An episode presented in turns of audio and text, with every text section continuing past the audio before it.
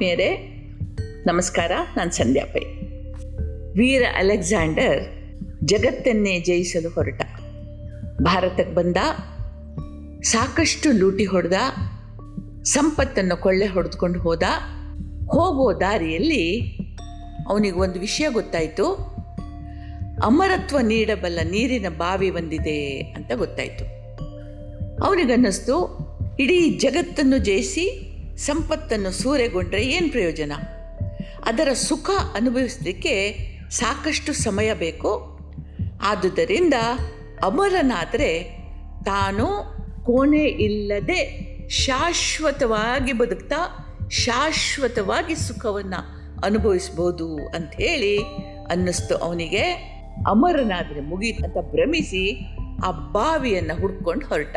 ಬಾವಿ ಸಿಕ್ತು ತನ್ನೆಲ್ಲ ಸೈನಿಕರನ್ನ ನೋಡಿ ವರ್ಷಗಟ್ಟಲೆ ತಮ್ಮ ಮನೆ, ಮಡದಿ, ಮಕ್ಕಳು, ತಂದೆ ತಾಯಿಯರು ಎಲ್ಲವನ್ನು ಬಿಟ್ಟು ಈ ಅಲೆಕ್ಸಾಂಡರ್ನಿಗೋಸ್ಕರ ಇಡೀ ಜೀವನವನ್ನೇ, ಅವನ ಈ ಜಗತ್ತನ್ನು ಜಯಿಸುವ ಒಂದು ಕಾಂಕ್ಷೆಗೋಸ್ಕರ ಅವರ ಇಡೀ ಜೀವನವನ್ನೇ ಮುಡಿಪಿಟ್ಟಂತಹ ಎಷ್ಟೋ ಜನ ಜೀವನ ಕೊಟ್ಟಿದ್ರು, ಅವರನ್ನೆಲ್ಲ ದೂರ ಇಟ್ಟ. ಯಾಕೆ ಅಂದರೆ ತಾನು ಮಾತ್ರ ಅಮರನಾಗಬೇಕು ಅನ್ನುವ ಕಾಂಕ್ಷೆಯಿಂದ. ಇರಲಿ, ತನ್ನೆಲ್ಲ ಸೈನಿಕರನ್ನು ದೂರ ನಿಲ್ಲಿಸಿದ ತಾನು ಮಾತ್ರ ಆ ಬಾವಿಯ ಕಡೆಗೆ ಬಂದ.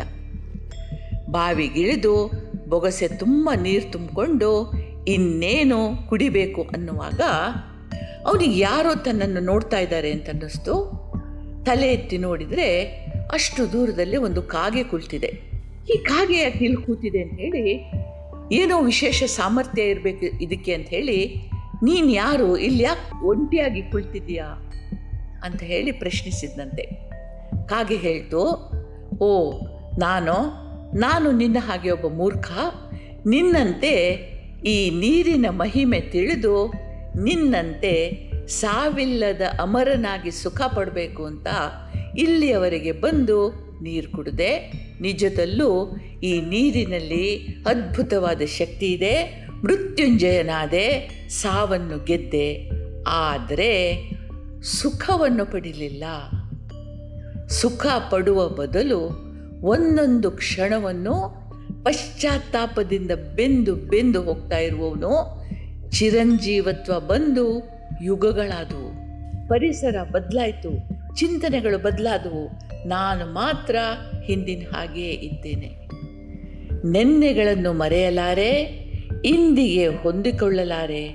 ಮುಂದಿನ ಬರುವ ದಿನಗಳ ಬಗ್ಗೆ ಯೋಚಿಸಿ ಯೋಚಿಸಿ ನಡುಕ್ತೇನೆ ಏನೇನು ನೋಡಬೇಕೋ, ಅನುಭವಿಸಬೇಕೋ ಅಂಥೇಳಿ ಹೆದ್ರಿ ರಾತ್ರಿ ನಿದ್ದೆಯನ್ನು ಮಾಡಲಾರದವನಾಗಿದ್ದೇನೆ.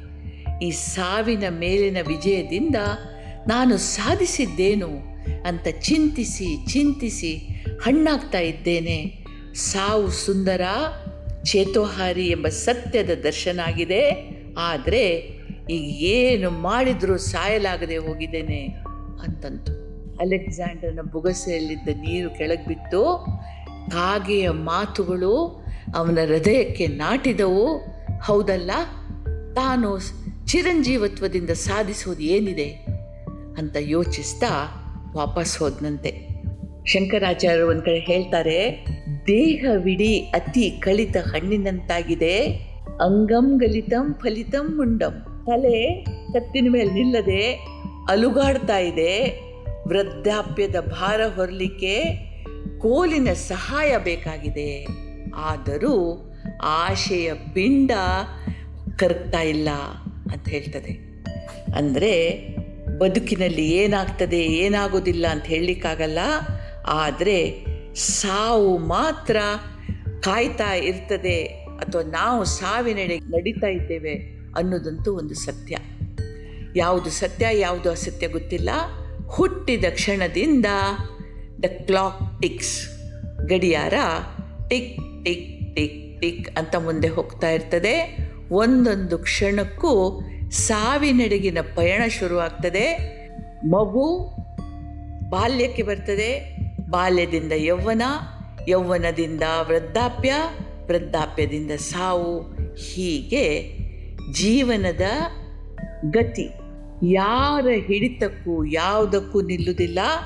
ಬಲು ಸುಂದರವಾದ ಒಂದು ಮಗು ಕೌಮಾರ್ಯಕ್ಕೆ ಬಂದು ಯುವಕನಾಗಿ, ಪ್ರಬುದ್ಧನಾಗಿ ಸಕಲ ಸುಖ ಸುಖದಕ್ಕಗಳನ್ನು ಸಮಾನವಾಗಿ ಅನುಭವಿಸಿ ಮುಪ್ಪಿಗೆ ಕಾಲಿಟ್ಟು ಜೀವನದ ಒಂದು ಆವರ್ತನವನ್ನು ಪೂರ್ಣವಾಗಿ ಬದುಕಿ ಬಂದಲ್ಲಿಗೆ ಮರಳಿ ಹೋಗುವ ಪ್ರಕ್ರಿಯೆಯನ್ನು ನಾವು ಭಯಂಕರ, ದುಃಖಕರ ಅಂತ ತಿಳ್ಕೊಳ್ಳೋದು ಹೇಗೆ? ಬೀಜ ಮೊಳೆತು ಚಿಗುರಿ, ಸಸಿಯಾಗಿ, ಗಿಡವಾಗಿ ಮರ ಆಗಬೇಕು ಅಂತ ಆಶಿಸ್ತೇವೆ. ಅನಂತರ ಅವರೋಹಣವಿಲ್ಲದೆ ಇದ್ದರೆ ಮರ, ಪ್ಲಾಸ್ಟಿಕ್ ಮರದಂತೆ ನಿರ್ಜೀವ. ನಿಷ್ಪಂದವಾಗಲಾರದೆ, ಮಗು ಮಗುವಾಗಿಯೇ, ಹುಡುಗ ಹುಡುಗನಾಗಿಯೇ ಸ್ಥಿರವಾದರೆ, ವೃದ್ಧರೆಲ್ಲ ಸಾವಿಲ್ಲದೆ ಅನಂತರಾದರೆ ಕಲ್ಪನೆ ಭಯಂಕರ. ಹೊಸ ಸೃಷ್ಟಿ ಹಳೆಯದರ ನಾಶವೇ ಬದುಕಿನ ಯಶಸ್ಸಿನ ಗುಟ್ಟು. ಆದರೂ ಮನುಷ್ಯ ಇದನ್ನು ಒಪ್ಪೋದಿಲ್ಲ ಬೇರೆಯವರು ಸಾಯ್ಬೇಕು ಖಂಡಿತ ಸಾವು ನನಗಲ್ಲ ಅಂತ ಭ್ರಮಿಸ್ತಾ ಬದುಕ್ತಾನೆ ಇದೊಂದು ವಿಪರ್ಯಾಸ. ದೇವರು ನಿಮಗೆಲ್ಲ ಒಳ್ಳೇದು ಮಾಡಲಿ. ಜೈ ಹಿಂದ್. ನಮಸ್ಕಾರ.